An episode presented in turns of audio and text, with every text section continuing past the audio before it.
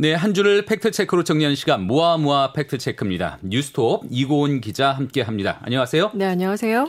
얼마 전에 도널드 트럼프 미국 대통령이 코로나19의 확진 판정을 받아서 입원을 했다가 또 금세 퇴원을 했었잖아요. 네. 네, 트럼프 대통령은 완치도 되기 전에 퇴원을 했고요.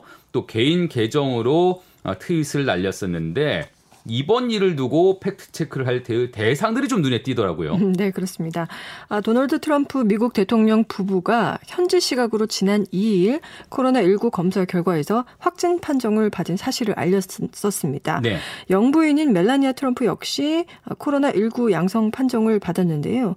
감염 사실을 알린 후에 트럼프 대통령은 바로 월터 리드 군 병원에 이송돼서 치료를 받았지만 음. 지난 5일 사흘 만에 퇴원을 해서 또 관저에 머물렀습니다. 그래도 될까 싶은데 말이죠. 그렇죠. 예. 어, 그 또 퇴원 후에 완치가 되지 않았음에도 불구하고 마스크를 벗고 또 건재함을 과시하려고 하는 모습을 보이기도 했었고요. 예. 또 자신의 트위터에 코로나 19에 대한 글을 남겼습니다. 예, 트위터에 남긴 글 어떤 내용이었죠? 어, 핵심 내용은 코로나19가 독감보다 덜 치명적이다. 라는 주장이었습니다. 네. 트윈 문구를 좀 번역해서 소개를 해 드리겠는데요. 바로 독감 시즌이 다가온다. 매년 수많은 사람들, 때로는 10만 명 이상이 백신이 있음에도 불구하고 죽는다. 우리는 국가를 봉사, 봉쇄해야 하는가? 아니다. 우리는 독감과 함께 사는 법을 배웠다.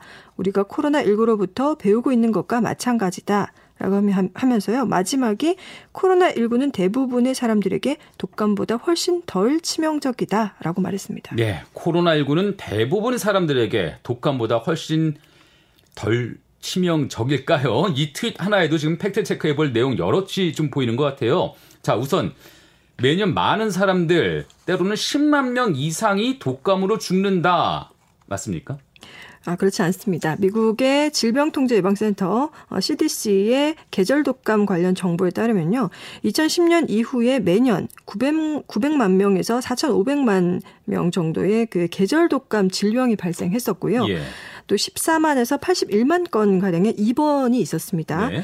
또 계절 독감으로 인해서 1만 2천 명에서 6만 1천 명 정도의 사망이 발생했다 이렇게 추정을 하고 있는데요. 그러나 이 CDC의 계절 독감 관련 정보 중에서 독감으로 인한 사망자가 10만 명이 넘는다라고 말하고 있는 그런 내용은 어, 저는 찾아볼 수가 없었습니다. 네. 그리고 코로나19가 독감보다 훨씬 덜 치명적이다. 이것도 지금 그대로 믿기가 힘들어요.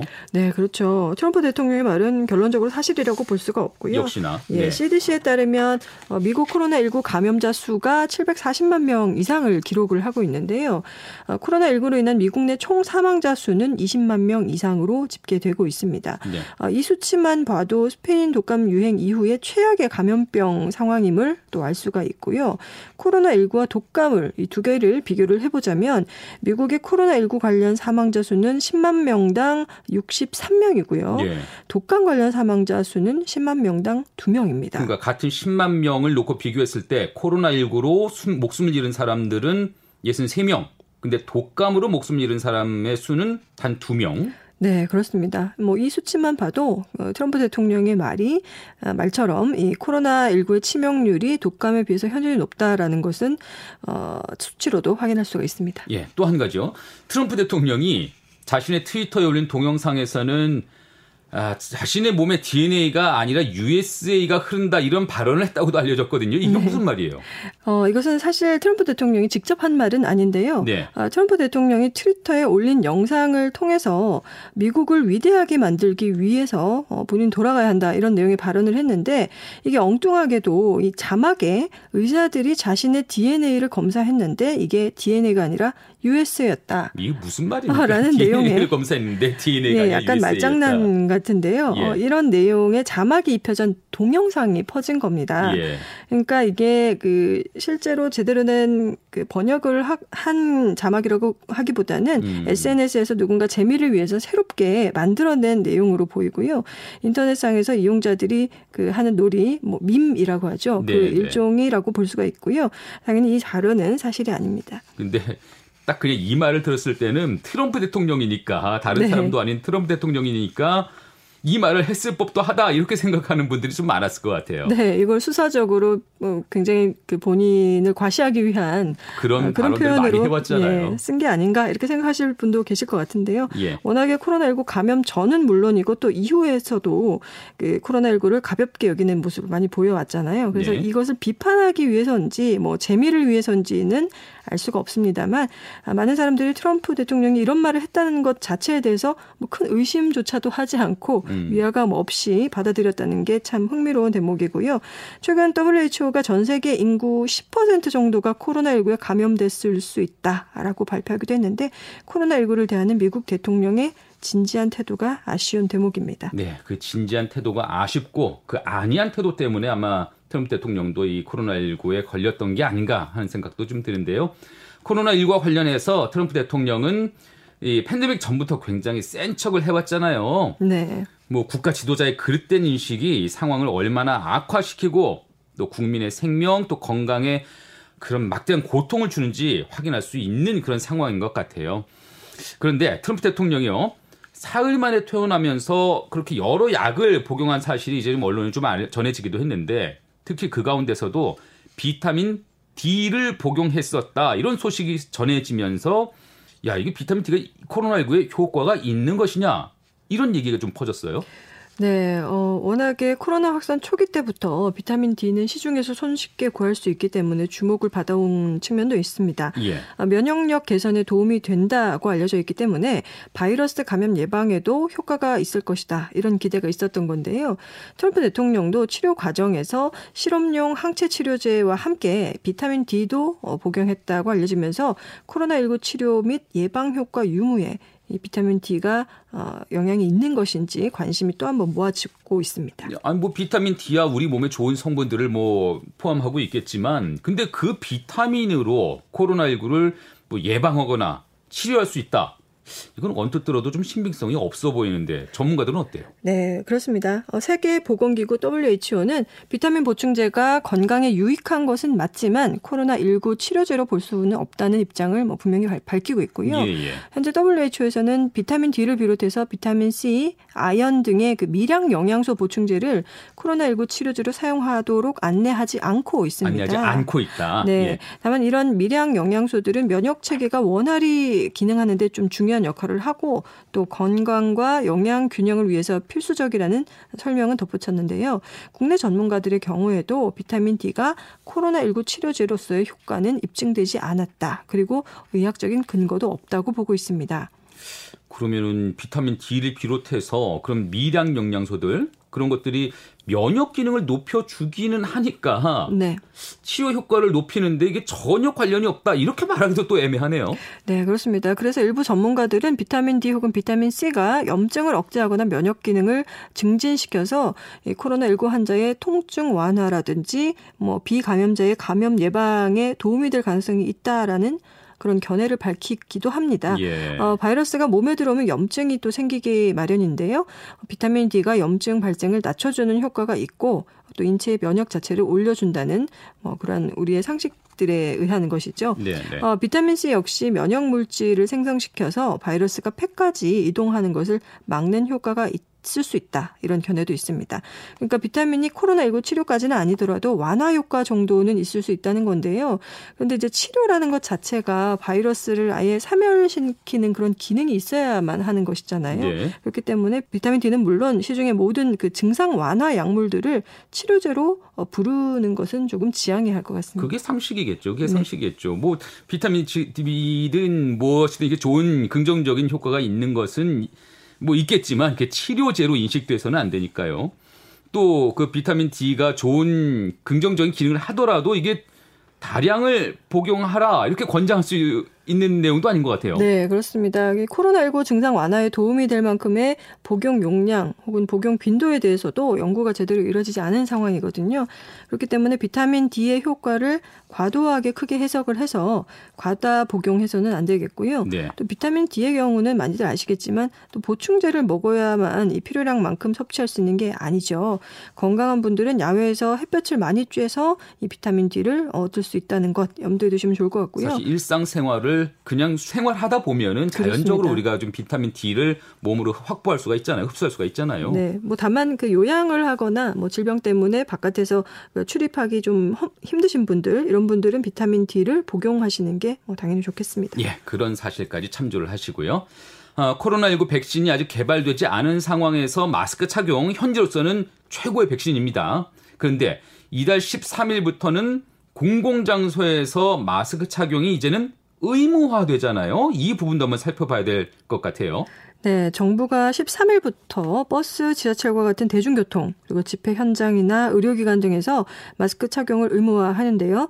그동안 시범 기간이 있었다고 봐야 되는데 이날부터는 마스크를 착용하지 않은 시민에게 최고 10만 원의 과태료까지 부과할 수가 있습니다. 네. 이런 내용이 이제 감염병의 예방 및 관리에 관한 법률에 담겨져 있습니다. 현재 사회적 거리두기가 2.5단계에서 2단계로 내려오면서 이제 식당이나 카페 등 그 다중 이용 시설을 이용하는 것 그 자체는 좀 가능한 상황이잖아요. 네. 그런데 마스크 착용 의무화로 인해서 이런 시설에서 이용자가 마스크를 착용하지 않으면 이제는 업주가 과태료를 물어야 되는 상황이에요? 어, 반드시 그렇지만은 않은데요. 예. 어, 감염병 예방법에 따르면 질병관리청이나 지방자치단체장이 이 감염병 전파의 위험성이 있는 장소 또는 시설에 관리자, 운영자, 이용자 등에 대해서 그 출입자 명단을 작성하거나 또 마스크를 착용해야 한다 이런 그 방역 지침을 준수하라고 명령할 수 있습니다. 예, 예. 이걸 따르지 않는 관리자나 운영자에게는 이제 과태료가 300만 원 이하까지 부과가 될 수가 있긴 한데 예. 그러니까 이 내용만 보면은 지금 시설 업주가 마스크를 안 쓰는 손님 때문에 벌금까지 내는 그런 상황이 있을 수가 있는 거잖아요. 네, 그렇죠. 그렇지만 손님이 마스크를 착용하지 않는다고 해서 업주가 반드시 과태료를 내야 하는 것은 아닌데요. 어, 업주가 손님에게 마스크를 착용해 달라고 요청하는 등 이런 의무를 어, 충분히 이행을 했다라고 한다면 과태료 부과 대상이 되지 않습니다. 네. 하지만 과태료를 물지 않기 위해서는 말씀드렸다시피 그 손님이 다- 방역 의무를 다하도록 업주 본인의 의무를 다해야만 하는 것이고요. 뭐 마스크 착용을 안내하거나 또 본인도 당연히 마스크를 써야겠고요.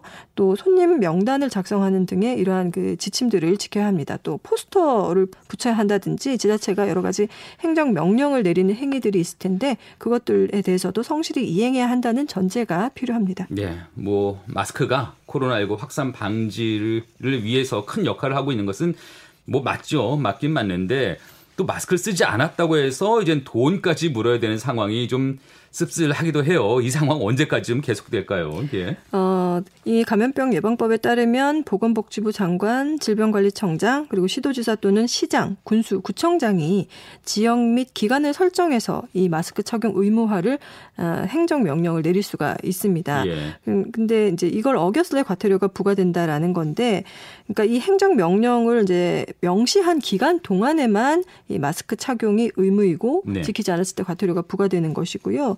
또 이 기준이나 이 기간 자체도 지자체마다 좀 다를 수도 있습니다. 어, 과태료 부과 대상 시설, 장소 뭐 이런 건 역시 지자체가 자체적으로 판단해서 설정할 수 있는 것이기 때문에 지자체 지침을 잘 살펴봐야 할 것 같고요. 경기도의 경우는 지난달 18일부터였고 서울시도 지난달 24일부터였죠. 네, 마스크 네. 착용 의무화가 뭐 지자체별로 달랐던 만큼 어, 이게 해제되는 것도 지자체별로 잘 살펴봐야겠습니다. 어, 지금 다중 이용 시설 그 마스크 착용 의무화를 좀 말씀 나누고 있는데 근데 어떤 곳에서는 마스크 착용을 할 수 없는 곳들도 좀 있- 있잖아요. 부득이하게. 그 네. 예외적인 상황들도 있을 텐데 그 부분도 한번 정리를 해 주시죠. 네, 물리적으로 마스크 착용 자체가 어려운 경우들인데요. 예. 식당이나 카페에서 음식을 먹거나 음료를 마실 때, 그리고 수영장, 목욕탕 등에서 또 물속이나 탕 안에 있을 때, 세수나 양치 등 개인 위생 활동을 할 때는 마스크를 쓰지 않아도 과태료가 부과되지 않습니다. 또 14세 미만인 어린이라든지 청소년, 그리고 마스크 착용이 좀 어려운 그 발달 장애인 같은 경우 라든지요. 또 마스크 착용을 했을 때 호흡이 어렵다는 그런 의학적 소견을 받은 사람 같은 경우도 모두 과태료를 부과받지 않습니다. 예. 뭐좀 마스크를 미착용하면 돈까지 물게 되는 상황인데요. 뭐 그 과태료를 떠나서 나의 건강 또 다른 사람의 건강을 위해서 항상 마스크 착용 염두에 두시면서 생활을 하셔야 되겠네요. 어, 겨울이 다가오잖아요. 이제 코로나19의 대규모 그 재유행 가능성까지 좀 거론이 되고 있거든요. 날씨가 추워지면. 그러면서 공기 전파 가능성 같이 염려가 듭니다. 어, 그런데 이 틈에서 이러한 분위기에서 공기 살균기 또 공기 소독용 살균제에 대한 관심도 커지고 있는 것 같아요. 네, 어, 인터넷 쇼핑몰에 들어가셔서 코로나 공기 살균기 뭐 이런 키워드로 검색을 하면 수백 개의 관련 제품이 판매되고 있는 걸 확인하실 수 있는데요. 그 중에는 코로나19 바이러스 살균 능력을 인증받았다 이렇게 광고하는 제품도 있습니다. 예. 그렇지만 이것은 사실이라고 보긴 좀 힘든데 정부가 인증한 공기 살균기나 공기 소독약이 전무한 상황이기 때문인데요. 예. 어, 일부 업체에서 코로나19 바이러스 제거 효과를 검증받았다 이렇게 주장을 하지만 실험실 내에 제한적인 조건에서 얻어낸 결과일 뿐이거든요. 그래서 일상생활에서 과연 살균력이 발휘될지 실내 공간에서 사용해도 안전할지 등에 대해서는 아직 검증이 안 된 상황입니다. 예. 그럼 뭐 공기 살균기 제조 업체들 같은 경우에는 뭐 그 효과를 홍 보를 많이 하고 있을 텐데 아니 뭐 질병 관련 기관들이나 전문가들은 실제 그렇게 공기 소독이라는 거를 권장하고 있습니까? 어, 그렇지 않습니다. 이 시중에서 판매 중인 공기살균 관련 제품들은 여러 가지 방식들을 어, 사용해서 어, 기능을 발휘하고 있는데요. 뭐 소독약을 공기 중에 살포하는 방식이라든지 예. 자외선을 이용해서 공기 중에 떠다니는 미생물을 사멸시키는 방식, 또 고효율 필터를 사용해서 미생물을 걸러내는 방식 등입니다. 그렇지만 WHO와 우리나라 질병관리청 그리고 미국의 CDC 모두 코로나19와 관련해서 공기 소독을 권장하고 있지 않은데요. 제한적으로 공기 감염 전파에 대한 우려가 있기는 하지만 기본적으로 코로나19가 비말 또는 접촉에 의해서 전파되고 있다고 보기 때문입니다. 살균기를 사용한다고 해서 이게 코로나19 전파를 차단할 수 있다 이렇게 안심할 수는 없다는 얘기죠. 네, 그렇습니다. 그리고 또 오히려 공기 소독을 목적으로 소독약을 살포를 한다면 어 이로 인해서 인체에 악영향이 있을 수도 있기 때문에 어 그런 우려도 더큰 상황입니다. 예. 사실 공기 감염 가능성에 대해서는 그 가능성을 두고는 방역 당국이 일찌감치 그 3밀이라고 하죠. 밀점, 밀진, 밀폐 상황을 피하고 개인 위생을 철저히 하라 이렇게 권장을 하고 있잖아요. 네. 그런데 이제 제조업체들은 이 검증되지 않은 상품을 판매할 수 있는 그런 기회로 삼으려고 하는 것 같아요. 네, 그렇습니다. 뭐 결국 소비자들의 공포심을 마케팅의 도구로 삼고 있는 게 아닌가 싶은데 네. 어, 과도한 공포에 휩싸여 있는 소비자들이 어, 무턱대고 관련 제품을 구입하고 그로 인해서 심리적인 위안을 얻고자 어, 하기도 할 겁니다. 하지만 이제 바이러스로부터의 안전 혹은 심리적 안정감을 위해서 어, 소비자들이 검증되지 않은 제품을 구매해서 사용하게 되는 건 되는 건데 오히려 알 수 없는 위험에 노출되는 상황이 벌어질 수 있다는 점에서 주의가 필요하겠습니다. 예. 어, 사실 공기 소독이라고 하면은 예전에 그 가습기 살균제 사건도 떠오르거든요. 네. 아까 그 공기 소독을 소독약을 살포했을 경우에는 인체 악영향이 있을 수도 있다 이런 말씀을 하시기도 하셨는데 실제 부작용을 낳을 우려는 없을까요? 어, 이 가습기 살균제 관련 사망자가 1,500명 훌쩍 넘기고 있고요. 또 많게는 학계에서는 관련 사망자가 2만 명에 이를 것이다. 이렇게 추산하고 있기도 하거든요. 네. 그리고 현재 지금 어 공기 소독을 위해서 시중에서 자, 판매되고 있는 제품 가운데 실생활 공간에서 효과를 검증한 제품은 없다고 볼 수가 있고요. 네. 또 사용법에 대한 명확한 가이드라인도 없는 상황입니다. 그래서 이런 제품이 뭐 공기 중에 떠다니는 코로나 바이러스를 모두 제거를 설사 한다고 해도 감염 우려가 완전히 사라지는 것이라고 볼 수는 없는데 다른 부작용도 있을 수가 있고요. 그렇죠. 또 검증되지 않은 제품을 사용하면서 오히려 이용자가 방심을 했다. 그래서 확진자와 밀접 접촉을 하게 된다면 오히려 더 큰 감염의 위험성도 생기게 됩니다. 그럼 이런 상황에서 이런 제품이 계속 판매가 된다면 차라리 방역 당국에서 어떤 명확한 지침을 내리는 것이 필요하지 않을까 이런 생각도 들어요. 네, 저도 그런 생각이 드는데요. 코로나19 살균 효과가 있다고 광고하면서 시중에 판매 중인 제품들, 어, 방역 당국이 이런 제품들을 수거해서 좀 실증을 하고 결과를 공표하는 노력이 좀 필요하지 않을까 싶은데요. 만약 정부가 이런 작업까지 하기에 뭐 현재 방역 인력도 모자라고 여러 어려움이 있다고 한다면 제품을 만드는 제조업자들이 실제 사용 환경 에서 실험 환경이 아닌 그 실제 사용 환경에서 코로나19 살균 효과 그리고 인체 유해한지 여부를 입증할 수 있도록 그 책임을 부과하는 방법 이것도 좀 모색해 볼 필요가 있겠습니다. 예, 앞서서는 마스크와 관련해서 그 방역 당국이 혼란을 야기한 측면이 없지 않았었거든요. 네, 국민의 생명 또 건강에 관한 제품에 대해서는 좀 보수적으로 방침을 내려야 하지 않을까 이런 생각도 좀 들고요. 네, 그렇죠. 지난 1월에 국내 최초 감염자가 발생한 이후에 지금까지도 마스크와 관련된 논란은 뭐 끊이지 않았습니다. 공급이 부족할 때는 천 마스크를 써도 된다라고도 했고 또 마스크가 남아도니까 KF 인증을 받은 의약 외품을 권장을 했었죠. 어, 공공 장소에서 마스크 착용을 의무화하면서 망사 마스크, 뭐 밸브 달린 마스크는 쓰지 않는 것으로 또 간주하고도 있습니다. 예.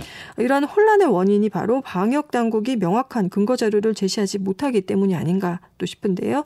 만약 코로나19 발병 초기부터 정부가 마스크 종류별로 바이러스 차단 효과에 대한 실험 결과라든지 이런 것들을 과학적으로 좀 더 상세히 설명해서 국민을 설득했다면 좋았겠다 이런 아쉬움이 듭니다. 예, 사실 공공기관이나 지자체에서도 건물 입구에 공기 소독을 하는 그런 곳이 좀 있잖아요. 네, 그렇죠. 전국의 많은 공공기관들에서 그 입구에 살균 터널 같은 걸 설치해서 운영을 하고 있기도 하거든요. 예. 이 게이트식 전신 살균기 뭐 이런 명 칭들을 쓰는 시설들인데 어, 이건 역시 지나가는 사람들에게 그 소독약을 뿌려서 몸에 붙은 바이러스를 제거한다 이런 원리입니다. 음. 그러니까 뭐 공기 소독인 셈이죠. 그렇지만 이런 방식은 방역 당국이 권장하지 않는 방식이고요. 그럼에도 질병관리청과 환경부에서 제재는 하지 못하고 있는 상황입니다. 예. 오히려 이 설치 업체들 같은 경우는 공공기관에도 이렇게 설치를 했다라고 하면서 이 사례들을 홍보용으로 광고하고 있는 현실인데요. 그걸 국민들이 바라보면 어떤 생각을 하겠어요? 그렇습니다. 그러니까 국민들은 더 혼란에 빠질 수밖에 없는 것이고 이런 공기소독 제품 같은데 눈을 돌릴 수밖에 없는 것인데요. 방역 당국이 비인증 살균 소독제 사용 실태에 대해서도 좀 더 면밀히 점검을 해야 한다는 생각이 듭니다. 예. 바이러스 공기 소독에 대한 여러 가지 내용들을 한번 짚어봤습니다. 코로나19 때문에 정말 우리 생활에 여러 가지 제한들이 많습니다. 근데 8.15 아, 그 광복절 집회 이후 집회 허가와 관련한 그 논란들도 계속 이어졌어요. 지난 개천절에 광화문 집회가 원천 봉쇄됐는데 이걸 두고 차별 방역이다 이런 지적까지 나왔었거든요. 네, 지난 3일에 서울 세종로 전체에 경찰 차벽이 세워졌었는데요. 당국은 당시 코로나19 재확산을 우려해서 불법 집회들을 원천 봉쇄하는 조치를 취했습니다. 네. 그러나 일부에서는 특정 집회만 막고 또 일부는 허용했다 이런 의혹이 제기됐는데요. 바로 그 중에 하나가 민주노총 집회만 허용했다라는 주장이 나왔습니다. 정부가 특정 집회만 막고 일부는 허용했다 이러면 큰 문제입니다. 네, 그렇죠. 사실입니까? 아, 그렇지 않습니다. 이날 신고된 집회 1,344건 가운데 경찰이 금지한 것은 총 185건입니다. 어, 예. 이 금지된 집회 중에 절반 이상인 111건이 민주노총 관련 집회였거든요.